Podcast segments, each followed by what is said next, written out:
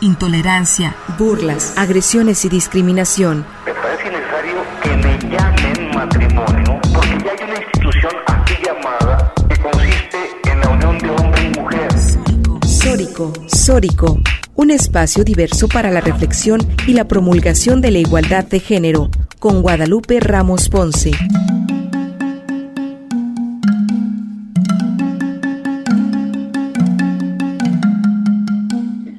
¿Qué tal? ¿Cómo están? Bienvenidas y bienvenidos a Sóricos sin género de dudas. Agradecemos a quienes nos sintonizan esta tarde de domingo a través de Radio Universidad de Guadalajara por la frecuencia del 104.3 de FM en la zona metropolitana, el 107.9 de FM en Ocotlán, en la región Ciénega, el 104.7 de FM en Lagos de Moreno, en la región Altos Norte, y el 105.5 de FM en Ameca, en la región Valles. En este micrófono te saluda con mucho gusto Guadalupe Ramos Ponce y te invito a que te quedes con nosotros la siguiente hora para compartir y analizar los temas de género. Un agradecimiento muy especial a Jocelyn de la Cruz, Dolores Hernández, Gil Domínguez y por supuesto Lucía Castillo que se encuentra en la producción de este programa. Igualmente saludo con mucho gusto a mis compañeras conductoras también de este programa, Natalia Rojas y Estefanía Martínez. Buenas tardes, ¿cómo están?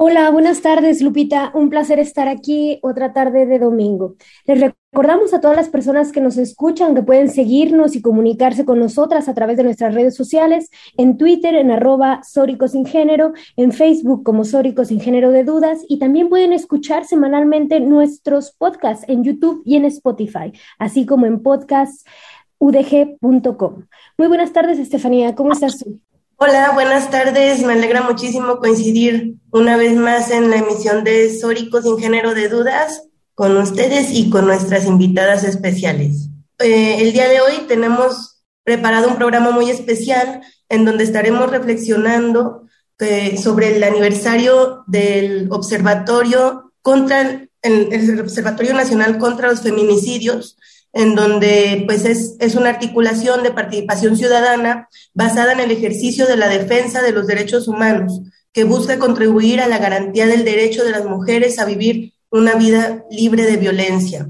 al acceso a la justicia y a contribuir a la erradicación de la violencia contra los feminicidios y la discriminación contra las mujeres. El Observatorio eh, Nacional contra los Feminicidios vigila, monitorea y sistematiza información sobre la falta de procuración e impartición de justicia para las víctimas de violencia feminicida. Bueno, y para seguir con la reflexión sobre el observatorio y sus 15 años, pues tenemos a dos integrantes y fundadoras del Observatorio Océano Nacional del Feminicidio, expertas en derechos humanos de las mujeres y la erradicación de las violencias, que nos compartirán sus reflexiones. Eh, adelante, Natalia, preséntanos por favor a María de la Luz y a Norma Ledesma.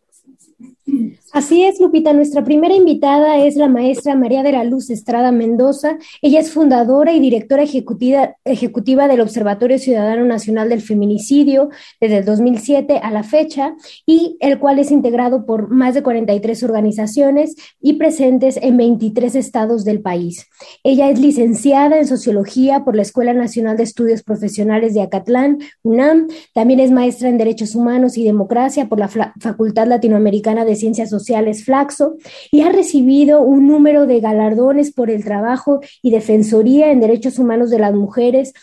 tal como es la medalla Omechuat por parte del Instituto eh, de Mujeres del Distrito Federal. También en el 2014 recibió una mención honorífica en la categoría individual en el marco de reconocimiento Hermila Galindo por parte de la Comisión de Derechos Humanos del DF por su amplia trayectoria en la promoción de los derechos humanos de las mujeres, en particular por el acompañamiento a familiares de víctimas de feminicidio.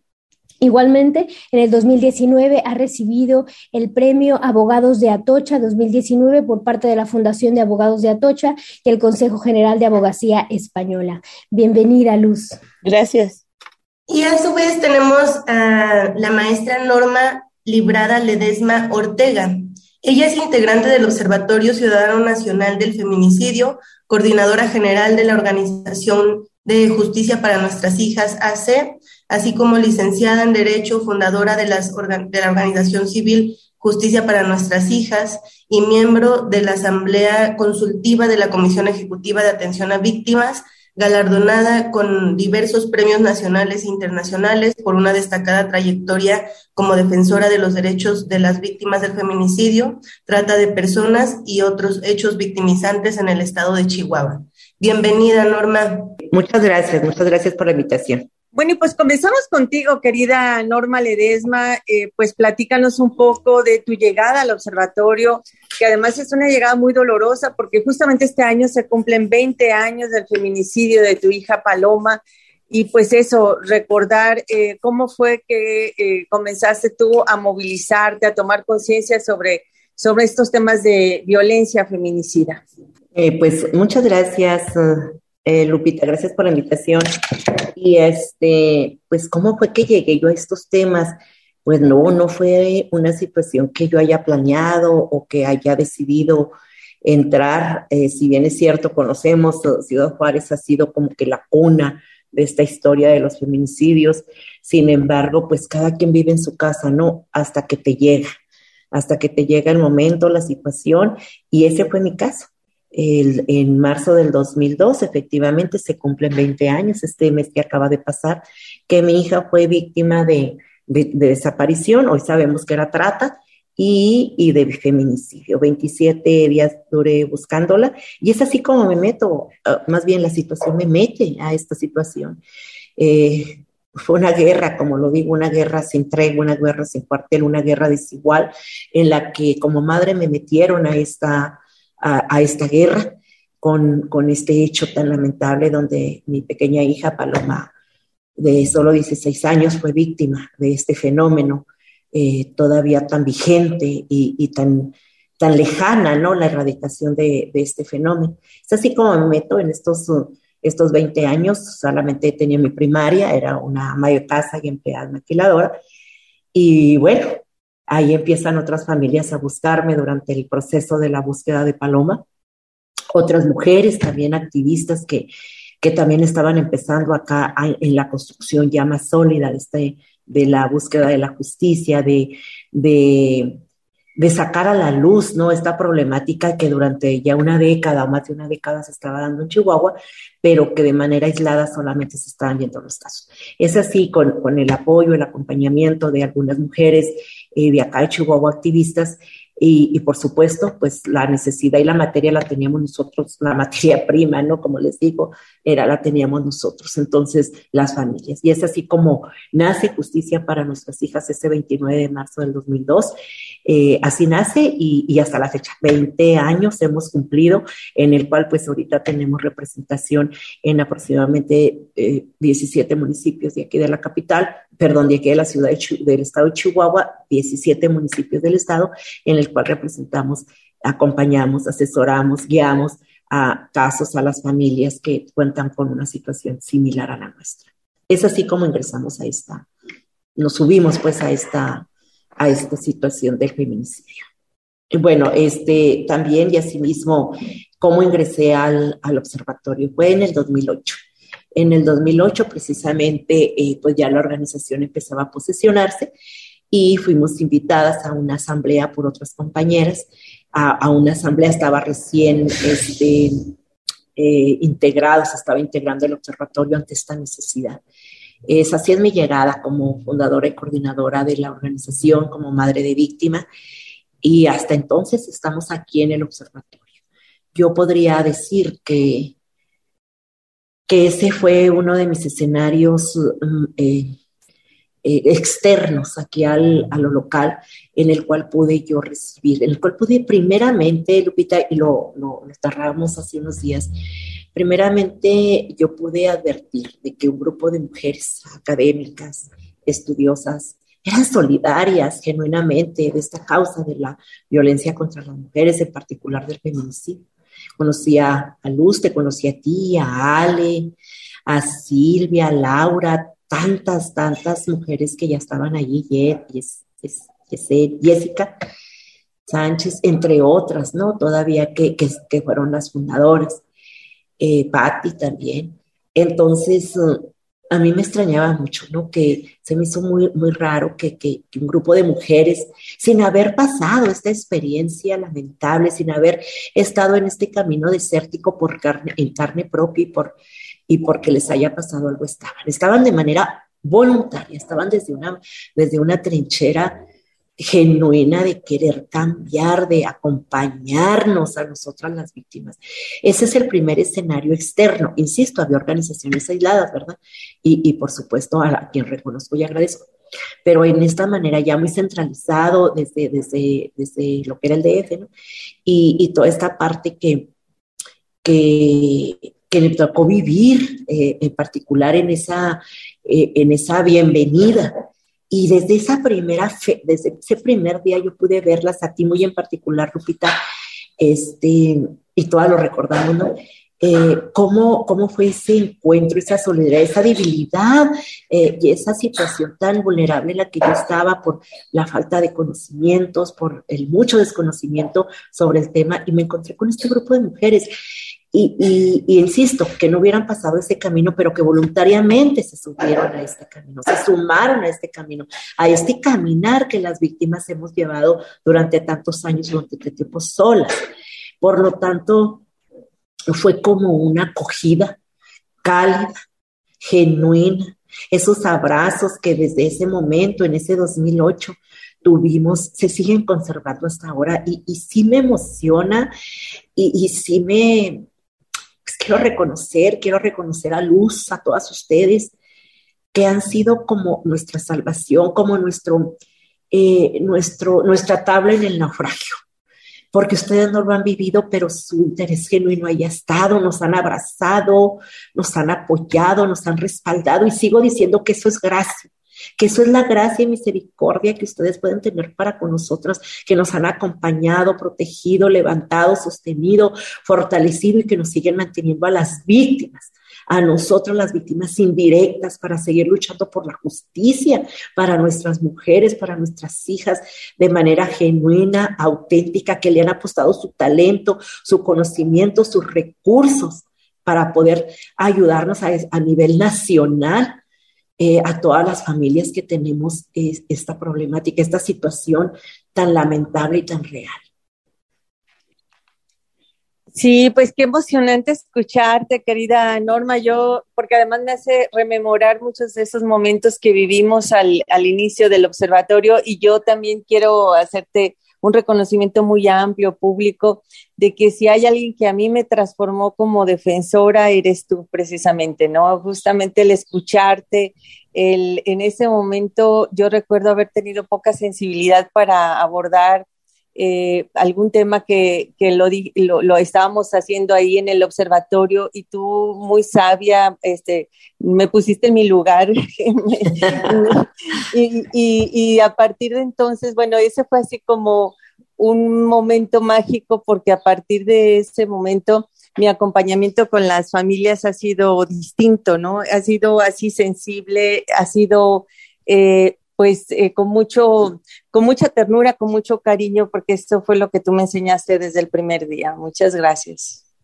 Pues este, no, gracias por, por señalarlo. Creo que esta es la, creo que esta es la nobleza y humildad del observatorio, que se dejaron, que permitieron eh, integrar a las familias, integrar a las madres, me permitieron integrarme y,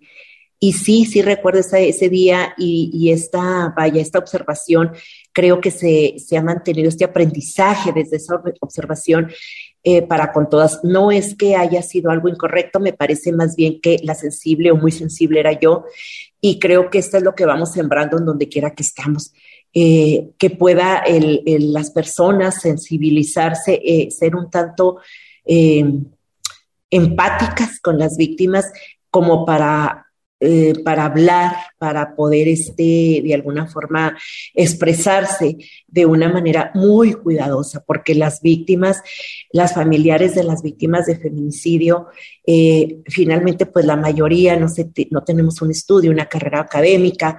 eh, nos vamos preparando en el camino, pero que solamente sabemos nuestro caso particular y cualquier eh, palabra puede lastimarnos. Entonces, la sensibilidad que tuvieron y que han mantenido hasta ahora para dirigirse con las víctimas, ese respeto que tiene el observatorio, yo creo que, definitivamente es... este, es una característica del observatorio, esa empatía, respeto, compromiso que han tenido eh, para con nosotros. Y bueno, yo aprovecho eh, eh, en, este, en este día, en esta tarde, para agradecer y reconocer el trabajo del observatorio, agradecerles que su lucha, sus esfuerzos, su cansancio no ha sido en vano. Habemos muchas personas que nos que hemos, nos hemos refugiado bajo esa sombra, bajo esa protección, y creo que al observatorio le queda larga, larga vida, porque el problema pareciese que no se va a erradicar, al menos no por lo pronto. Entonces, yo felicito Felicito por este aniversario al observatorio, agradezco a sus fundadoras, agradezco a sus integrantes y mando un saludo caluroso, afectuoso y cálido a todas las personas que, que lo integran, pero más, más aún a las madres de las víctimas de feminicidio que hemos encontrado este, esta cobertura y esta calidez ahí. Eh, ese sería mi agradecimiento, mi mensaje. Y pues la verdad, 15 años eh, se dicen fácil, pero han sido, yo sé que de mucha lucha. Querida Norma, sé que te tienes que ir, cuentas con poco tiempo y te agradecemos muchísimo que, estés acá con nosotras, pero antes de irte, eh, compartirle a, la audiencia cómo ha sido tu transformación personal también. Eh, tú lo decías hace un momentito, tú cuando iniciaste, pues eras una trabajadora de la maquila, ahora eres, te, te, formaste, estudiaste, eres abogada, eres, tienes maestría conversa un, poquito con la audiencia cómo es esta transformación de una víctima indirecta eh, y para hacer de esto una lucha y una defensora de los derechos humanos. Eh, sí, mira, este, yo me di cuenta en ese mes que mi, hija estaba desaparecida, que el conocimiento es poder. El abuso que la autoridad tiene, la prepotencia, los desplantes que tienen para con las víctimas, los hacen, eh, son cotidianos. Entonces, el desconocimiento que tenemos de nuestros derechos, pues es una debilidad para seguirnos defendiendo. Y en ese momento yo sabía eso, que algo teníamos que hacer, todas las familias, a veces teníamos la primaria, otras secundaria, otras nada. Entonces yo de nada de estudio me refiero, solamente un problema. Y ese solo hecho era necesario para que se atendiera dignamente, pero no era así. Es por eso que yo decido, estaba, yo trabajaba en una maquiladora, estudio la secundaria abierta, la preparatoria abierta, y bueno, posteriormente renuncio a la maquiladora para hacerme cargo totalmente de la organización en el 15 de febrero del 2008 y es cuando decido estudiar la carrera, una carrera en derecho, por supuesto, pues para tener herramientas mayores. Claro que sí nos da una, una arma, es una herramienta que tenemos para enfrentar a este, al estado de justicia, que bueno, recientemente tú tienes ya en tus manos el libro que se acaba de, de publicar o de sacar, ya va a estar en las redes sociales también, el libro que se llama Justicia para nuestras hijas. Y este es un compendio de leyes de, la legislación local e internacional para la defensa de, víctimas de feminicidio. Y esta parte la logramos precisamente por eso, porque considero que las, es, de lectura y de interpretación fácil para que cualquier persona, no solamente quienes eh, ejercen el derecho, sino también las familias puedan tener en sus manos este compendio y puedan, puedan luchar, este, puedan tener ese conocimiento y luchar. Es por eso que decidí prepararme. La organización pues está instituida legalmente, o ya tenemos en estos 20 años pues un grupo de colaboradores y colaboradoras que nos ayudan desde, desde psicología, trabajo social, primer contacto, este, eh, jurídico, por supuesto que, por las diversas, este, por las diversas eh, por los diferentes temas que tocamos y que trabajamos desde la organización. Y es por eso que decidí estudiar. De hecho, ahorita que sí me tengo que retirar es porque estamos en un, en un curso de, de, de, que hoy concluimos precisamente, que se llama Formador de Formadores para servidores y servidoras públicas en el cual hoy me toca precisamente a mí hacer un ejercicio para hacer el cierre de sensibilización a, a todas estas personas, formador de formadores en el tema de trata de personas. Entonces, pues esto es lo que hemos logrado eh, hemos logrado desde la organización, creo, yo le reitero mucho a las compañeras y compañeros que mientras que yo esté coordinando la organización y, quiero dejar este legado a, todas las que personas que colaboran aquí, pero también a la sociedad, que el, el trato digno a las familias debe de ser siempre desde nosotros como organización y por supuesto luchamos porque los servidores y servidoras públicas también lo hagan, porque una familia que llega con una problemática como esta, desconoce todos sus derechos y son los servidores públicos quienes deben de guiarlos, de darles ese trato digno. Y ese es el, el, si bien es cierto, la carrera me dejó muchas cosas y aprendizajes, indudablemente los 20 años de experiencia son los que me indican cómo debemos tratar a las víctimas. A las víctimas, por supuesto, por supuesto, deben de ser primeramente el centro de todo. La víctima directa y las víctimas indirectas que por su desconocimiento no conocen sus derechos, por lo tanto, pues no pueden, no saben cómo obligar al Estado a que los cumpla, partiendo desde una investigación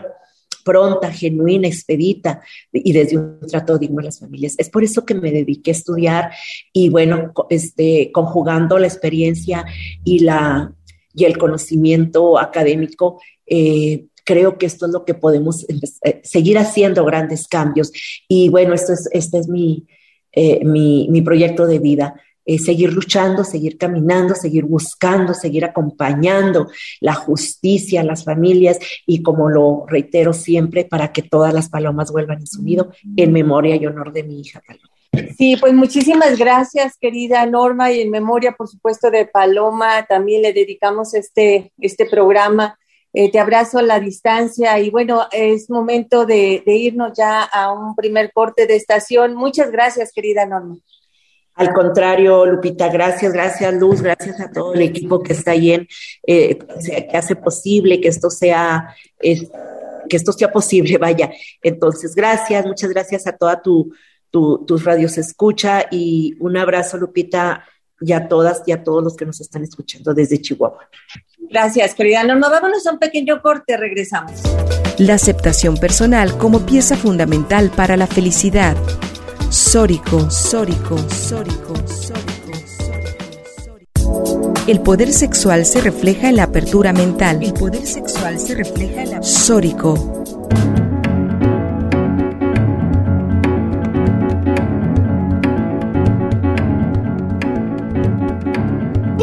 Estamos de regreso en Sórico, sin género de dudas, y estamos platicando sobre el aniversario del Observatorio Ciudadano Nacional del Feminicidio. Para esto tenemos a María de la Luz Estrada, fundadora y directora ejecutiva del mismo.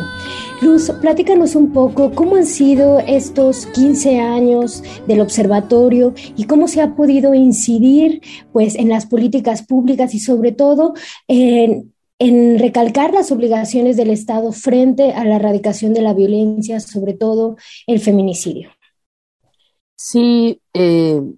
mira, es interesante porque ahorita escuchando a, a, Norma Ledesma, madre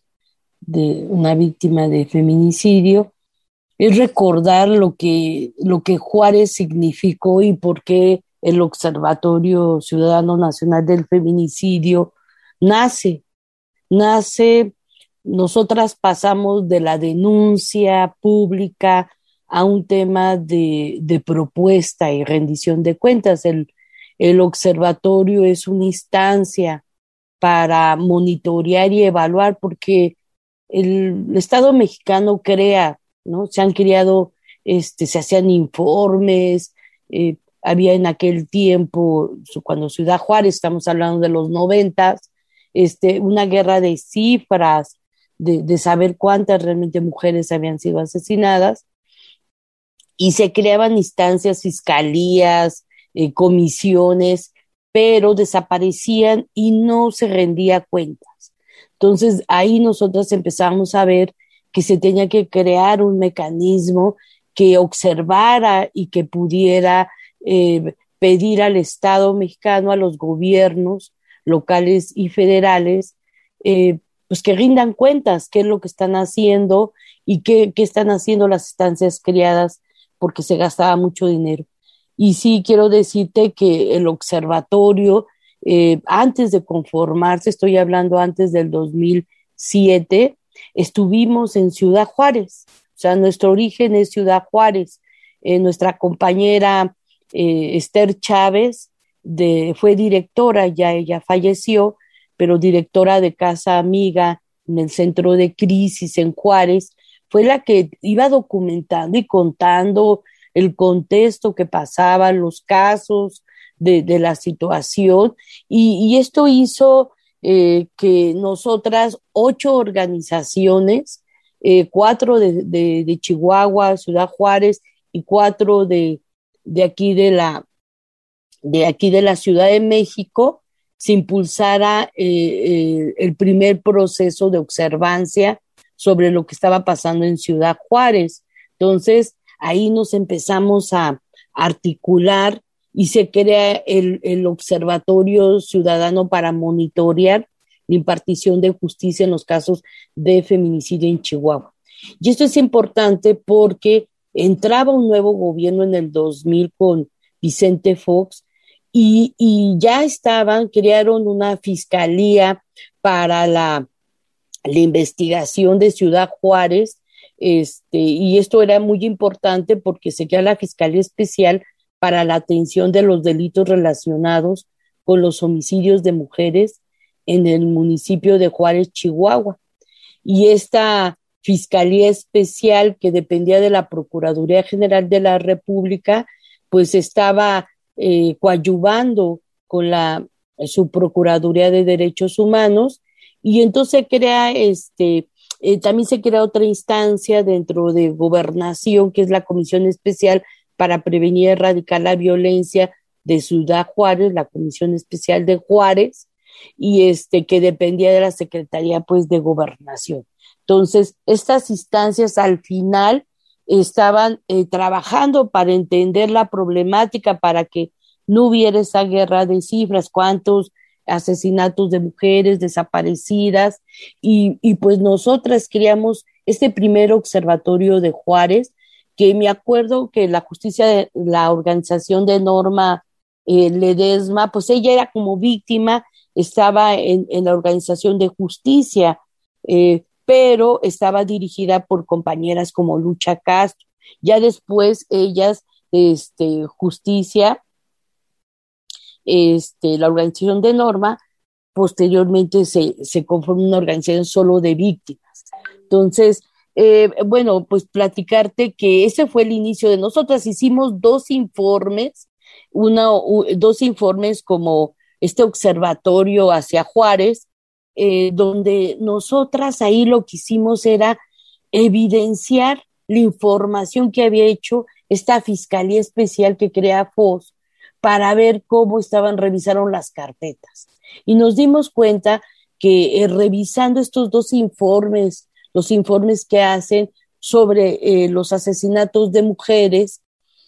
habían 177 autoridades, desde fiscales hasta policías, ministerios públicos, que incurrieron en graves violaciones en las investigaciones y, y, que eh, no pasaba, o sea, muchos de los casos por los tiempos este, se podía prescribir, pero nos dimos cuenta que este, se, se decía que habían incurrido a graves violaciones y al final no se estaban gestando los procesos para poder este, penalizar este, esto, esta situación, porque pues, los casos estaban en impunidad. Había carpetas en las cuales, bueno, expedientes que, que estaba el nombre de la víctima, pero eran fotografías de otra víctima. Es decir, eran tres hojas, imagínate que no estaban investigando porque estaba eh, involucrado las mismas eh, eh, instancias de procuración de justicia, pues solapando y, siendo ellos mismos involucrados en un contexto grave donde solo 24 casos retoma el gobierno federal. de esos 24 casos, la autoridad después que tenía varias líneas de investigación, como eran los, eh, eh, una línea era el tráfico de órganos y en fin, otras líneas como la trata, al final dijeron, bueno, no logramos probar, no logramos nada y pues se regresa al fuero común el origen del problema. De ahí eran ocho casos que, que eran de campo algodonero que después fueron atraídos tres de ellos por la Comisión Interamericana y después la Corte Interamericana en el 2009, este, pues sentencia al Estado mexicano. Entonces aquí te puedes mirar que ni el gobierno federal, a pesar de crear esas fiscalías especializadas, para poder saber la verdad de lo que estaba pasando en Ciudad Juárez, al final no logramos que realmente se hiciera justicia. Y es cuando nosotras, como un observatorio, que hicimos dos informes a, este, sobre Juárez, los, estos informes fueron, este, los mandamos a la Corte Interamericana y forman parte de, de, de esta sentencia de la Corte Interamericana sobre el caso Campo Algodonero, y ahí retoman porque nosotras ahí eh, lo que mostrábamos a,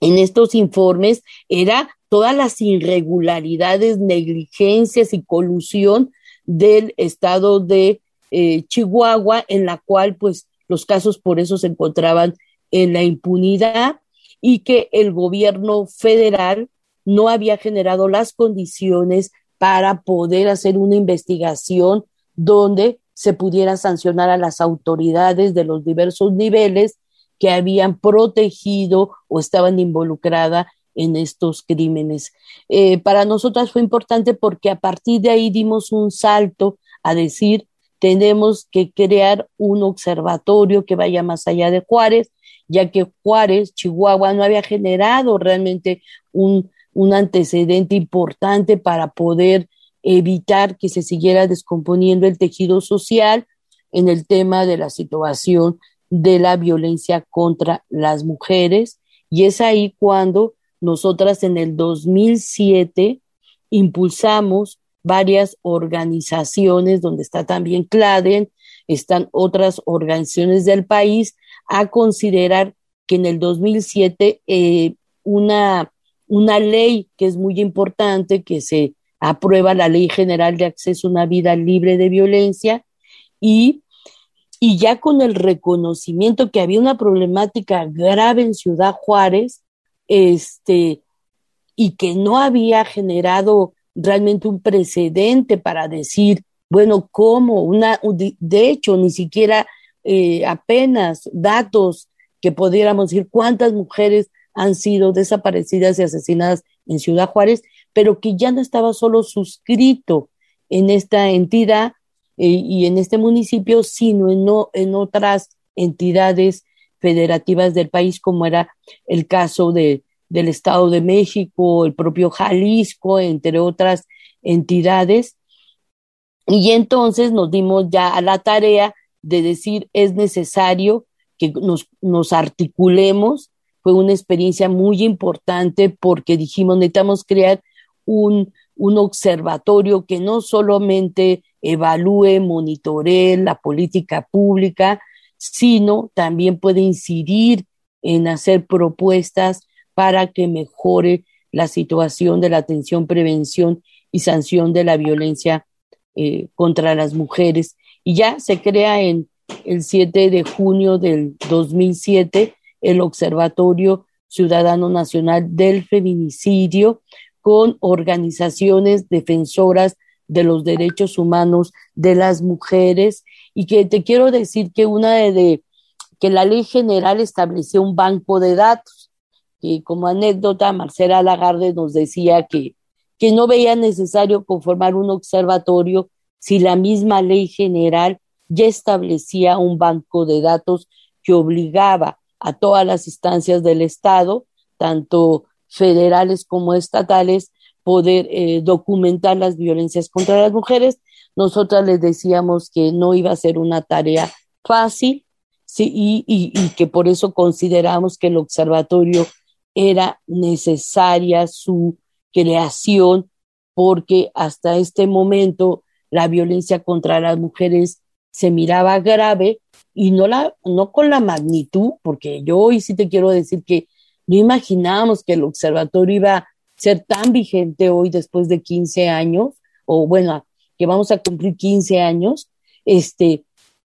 la necesidad que exista este organismo que esté pidiendo cuentas, que esté generando propuestas ante un problema tan grave de la violencia que ya está pues tenemos 25 declaratorias en el país sobre feminicidio, trata, falta de acceso al aborto legal, en fin, y que plasma ahí las violaciones graves a los derechos de las mujeres. Y fue muy importante porque de ahí en el 2009 el observatorio, ya empezando a impulsarse como un ente nacional en México, se articula a una campaña regional por el acceso a la justicia para las mujeres. Y pues, ¿cuál era el objetivo de esta campaña? Pues eh, promover el acceso adecuado, efectivo y oportuno a la justicia en los casos de violencia contra las mujeres. Y fue muy interesante porque eran discusiones con Guatemala, El Salvador, que tienen muy parecido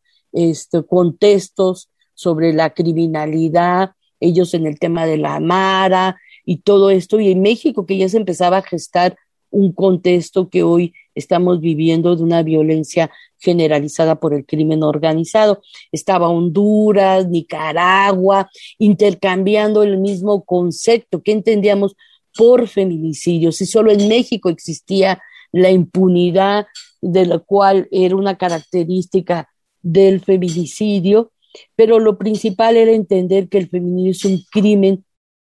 eh, cometido a las mujeres por su condición de género, ¿no? Entonces, este, eso era independiente del factor de la, de la impunidad. Y bueno, quiero decirte que, que en el 2009 también se da, o sea, yo creo que el observatorio hemos transitado, deberíamos de ver, es una línea del tiempo, acordar de todo lo que hemos caminado, todas las compañeras que integran el observatorio y sus organizaciones, porque eh, la red de organismos civiles de todos los derechos para todas y todos promueve este, hacer una audiencia temática con la Comisión Interamericana de Derechos Humanos sobre la violencia y los feminicidios más allá de Juárez y nos invita al observatorio a poder estar en esa audiencia temática con la Comisión Interamericana. Y fue muy importante porque no se había abordado y pudimos poner los puntos ahí sobre lo que estábamos eh, viviendo más allá de Juárez, sobre la violencia contra eh, las mujeres, los feminicidios, y pues esto ha sido como importantísimo porque ese es en el 2009 donde se sentencia al Estado mexicano de, de, de, de, la impunidad de los casos de campo algodonero y nosotras, el campo algodonero nos da la pauta para eh, retomar el resolutivo 18 sobre protocolos de investigación con, eh, de violencia sexual, desaparición y feminicidios, o sea, eh, homicidios por razones de género. Entonces ahí nosotras fue muy importante porque pues esta sentencia retoma nuestro informe eh, que hicimos antes de que conformáramos este observatorio nacional, fue retomado estos informes, damos cuenta que es muy importante crear evidencia, información, que parte de lo que mismo Estado genera, sus contradicciones, y que ha sido muy importante colocarlos en informes para recomendar lo que el Estado mexicano sigue sin hacer en el tema y en materia de procuración y de impartición de justicia y que esto nos ha dado a nosotras como observatorio mucha fuerza, porque bien decías en tu pregunta, ¿qué hemos hecho? Pues hemos eh, visibilizado con, realmente con hallazgos, evidencia, dónde están las irregularidades, dónde se está obstruyendo la justicia, ponerlo claramente y posteriormente hacer ahí recomendaciones. Entonces, para nosotras, la sentencia Campo Algodonero, la incorporamos para obligar al Estado mexicano a crear protocolos de investigación con perspectiva de género, pero antes tuvimos que eh, pues discutir cómo, porque al final un protocolo, pues el Estado siempre estuvo a generar ahí protocolos que nadie los, los llevaba a cabo y los implementaba en los asesinatos de mujeres porque no estaba la figura del tipo penal de feminicidio. Y es cuando nosotras hemos estado participando, me acuerdo aquí que Lupita Ramos, eh, pues discutir si, si se hicieron el estudio georreferencial en Jalisco y entender si solo se agravaba el homicidio cuando era el caso de una mujer, qué elementos tenía que ser, o tendremos que generar una figura autónoma porque el delito de feminicidio es un delito pluriofensivo que no solo atenta contra la vida, sino atenta contra la libertad, este, contra la dignidad de las mujeres. Entonces, eh, y tendríamos que crear elementos objetivos y pues discutíamos con las expertas de compañeras que participaron en la Corte Penal Internacional y también participó eh, Carla Michel y otras compañeras, este, y todas nosotras del observatorio, las abogadas, eh, que, que, que, que, conforman el observatorio, como para ver por dónde tendría que ser, generar un, eh, un tipo penal autónomo que diera cuenta de estos asesinatos cometidos por la discriminación de género y en el 2011 pues se empezó a impulsar todo este, perdón, este trabajo de la tipificación en el país. Este, trajimos a gente de Guatemala,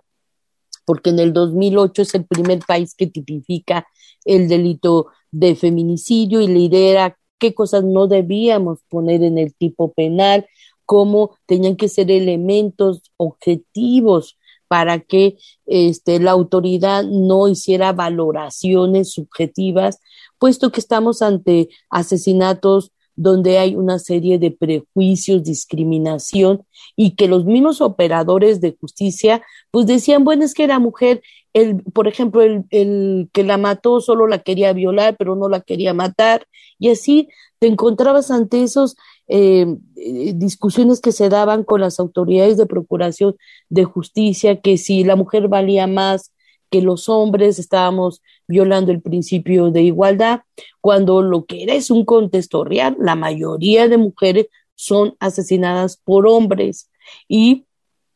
y ahí tú puedes documentar que las mujeres las matan por cosas que tú dices, es un absurdo, o sea, la mataron porque la mujer llegó tarde y el esposo pensó que lo engañaba. Eh, a mí me, eh, algo interesante es revisar el informe que hace Julia Monarres sobre los feminicidios en Ciudad Juárez, porque ella habla donde hombres pensaron que sus, las, sus parejas los engañaban y las mataban, las mataron. Entonces decía, o sea, solo compensarlo. Aquí tú puedes ver cómo es ese control, abuso de poder, hasta mujeres que son asesinadas por, por redes criminales, por el tema de trata, en fin, y, y, el observatorio lo que queríamos era un tipo penal que realmente no solamente eh, eh, pudiéramos pensar que eran quien las asesinaban, solo eran sus parejas o alguien cercano, sin, sino también personas que pueden estar involucradas en cuestiones delincuenciales, en fin, que gente desconocida y eso ha sido muy, muy importante y acertado en el tipo penal. A partir del, del 2011 se empezó la tipificación, hoy está tipificado el delito en todo el país y pues el último estado en tipificarlo fue Chihuahua. Entonces, este,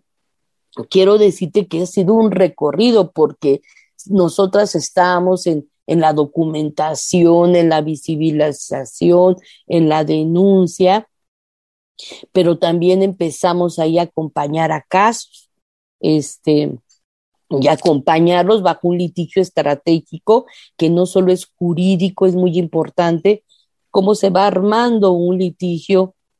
estratégico para que no solo el cambio sea en lograr la justicia para el propio caso, sino lograr que se eh, puedas hacer cambios estructurales en materia de procuración eh, de justicia. Y entonces era evidenciar las graves fallas en el acceso a la justicia a las víctimas. Y empezamos a acompañar casos muy importantes porque en ese caminar de estar pues haciendo informes sobre órdenes de protección, informando sobre los diversos contextos de la violencia contra las mujeres, los feminicidios, pues nos encontramos que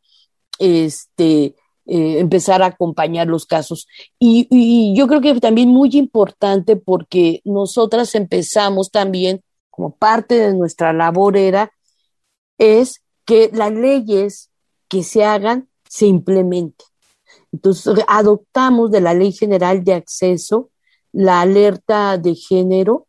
un mecanismo de protección colectiva. Y, y, si ves el observatorio, lo que vamos haciendo es darle continuidad. No cambiamos de decir, oye, es otro tema o tenemos recursos, entonces solo lo hacemos de tal tema. No, cada compañera con lo que puede aportar hemos ido avanzando, unas investigando, otras acompañando casos, otras empoderando, educando en materia de los derechos de las mujeres o informando sobre los derechos que tenemos las mujeres para, pues, para hacer una defensa. Y, y bueno, quiero decirte que en el 2012 nosotras participamos, y lo quiero poner porque participamos en, en, en el informe del Comité sobre la Eliminación de todas las formas de discriminación contra las mujeres, CEDAW, y entonces, este, en el informe séptimo y octavo que no había presentado el Estado, pues ahí nosotras hicimos un informe que fue muy importante porque fue una experiencia internacional de estar con las expertas del comité CEDAW y poder que se pudiera plasmar en las recomendaciones lo que estaba pasando en México y el mismo CEDAW entendió la importancia del mecanismo de protección colectiva alerta de género para que el Estado quitara los candados, porque las alertas, siendo un mecanismo que se crea para evitar una descomposición mayor de un tejido social donde estás tú diciendo, están matando a mujeres, están desapareciendo, hay un contexto de violencia grave, este, la autoridad no quería iniciar las investigaciones, que lo obligaban a investigar, quería que las organizaciones diéramos la carga de la prueba y nos negaba las alertas. Y entonces el comité dice al Estado que tiene que quitar los candados que están evitando activar estas alertas de género y es que, eh, y, que investigue, genere protocolos adecuados, el tipo penal de feminicidio, y entonces un informe muy importante, el del 2012 del Comité CEDAW, porque participamos como observatorio y además que pudimos plasmar con otras organizaciones que participaron en el, en el informe, eh, este, las recomendaciones para el Estado mexicano. Entonces, para nosotras ha sido importante porque la manera de cómo trabajamos es la manera articulada, este, algunas son más expertas en, temas de, de, incidencia, en temas de políticas públicas, en temas de marcos legales, porque el observatorio no solamente se quedó para decir está pasando, evidenciando un problema o denunciándolo, sino también proponiendo, participando en, elaboración de políticas públicas y, marcos legales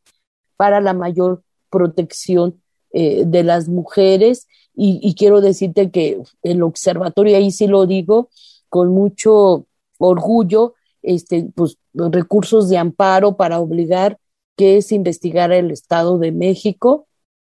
y se logró la declaratoria después de cuatro años de litigio y es la declaratoria que empuja quitar los primeros candados que tenía el reglamento, porque no era la ley general de acceso, sino el reglamento que evitaba que se investigaran los estados para generar recomendaciones a los estados eh, de la República y pudieran llevar a cabo medidas para proteger a las mujeres. O sea, es lamentable que en México hay avance en marcos legales,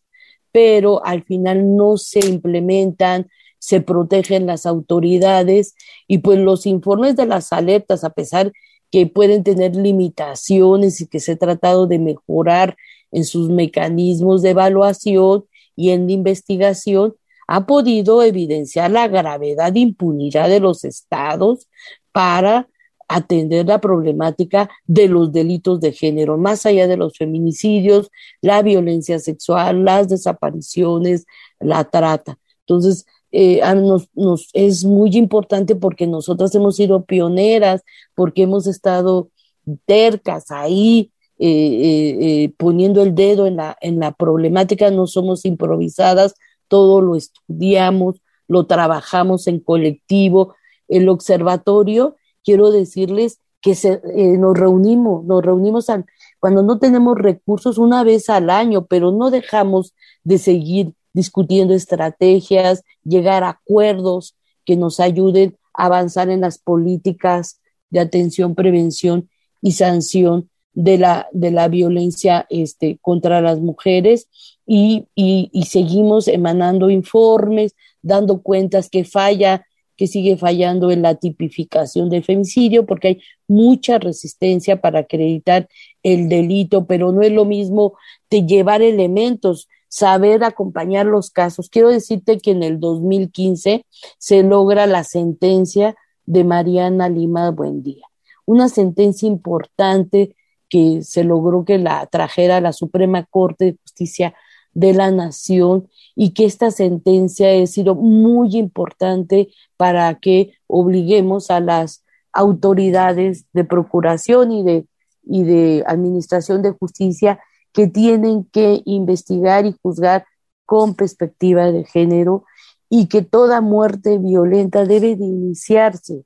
con eh, investigando los contextos de violencia que pudieron haber estado las mujeres. Muchos de los supuestos suicidios son feminicidios, lo hemos podido revertir y esta sentencia obligó al Estado de México a que se investigara el caso. Se logró que esta sentencia eh,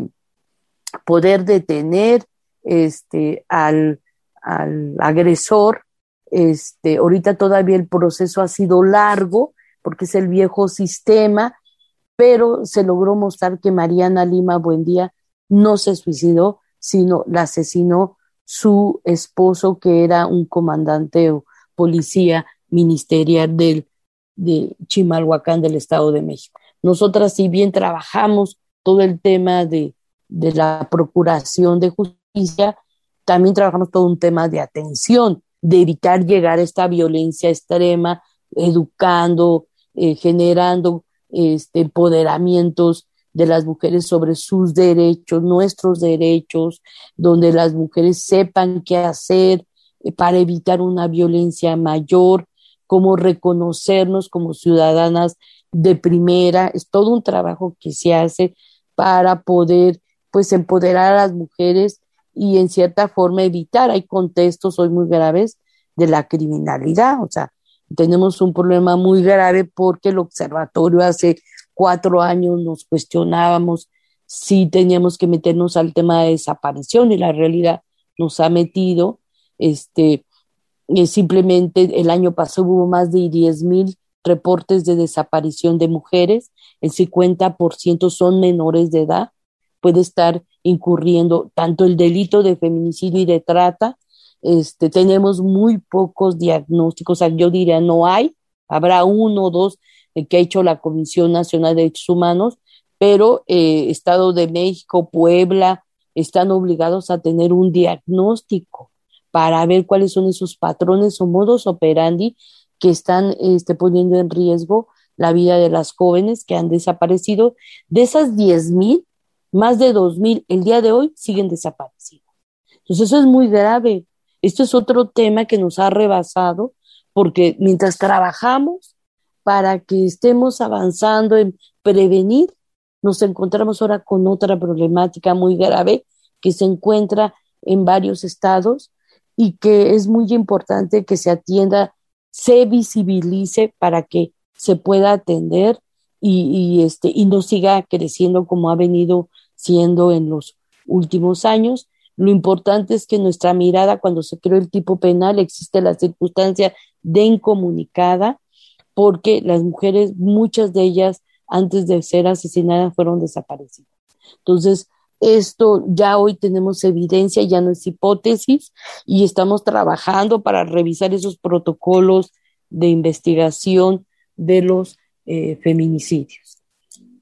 Pues así es, muchísimas gracias, queridísima Luz. Eh, un gusto tenerte acá en el programa y hacer esta, eh, esta recuperación de la memoria histórica de los 15 años del Observatorio Ciudadano Nacional del Feminicidio. Pues llegamos ya al final del programa. Muchísimas gracias Natalia, Estefanía. Nos escuchamos el próximo domingo y agradecemos a quienes nos han acompañado en esta emisión de Sórico sin género de dudas. Le dejamos en compañía de la programación de Radio Universidad de Guadalajara. Tenemos una cita con usted el próximo domingo en punto de las dos de la tarde para seguir reconstruyendo el género. Hasta la próxima. Intolerancia, burlas, agresiones y discriminación. Me parece necesario que me llamen matrimonio porque ya hay una institución aquí llamada que consiste en la unión de hombre y mujer.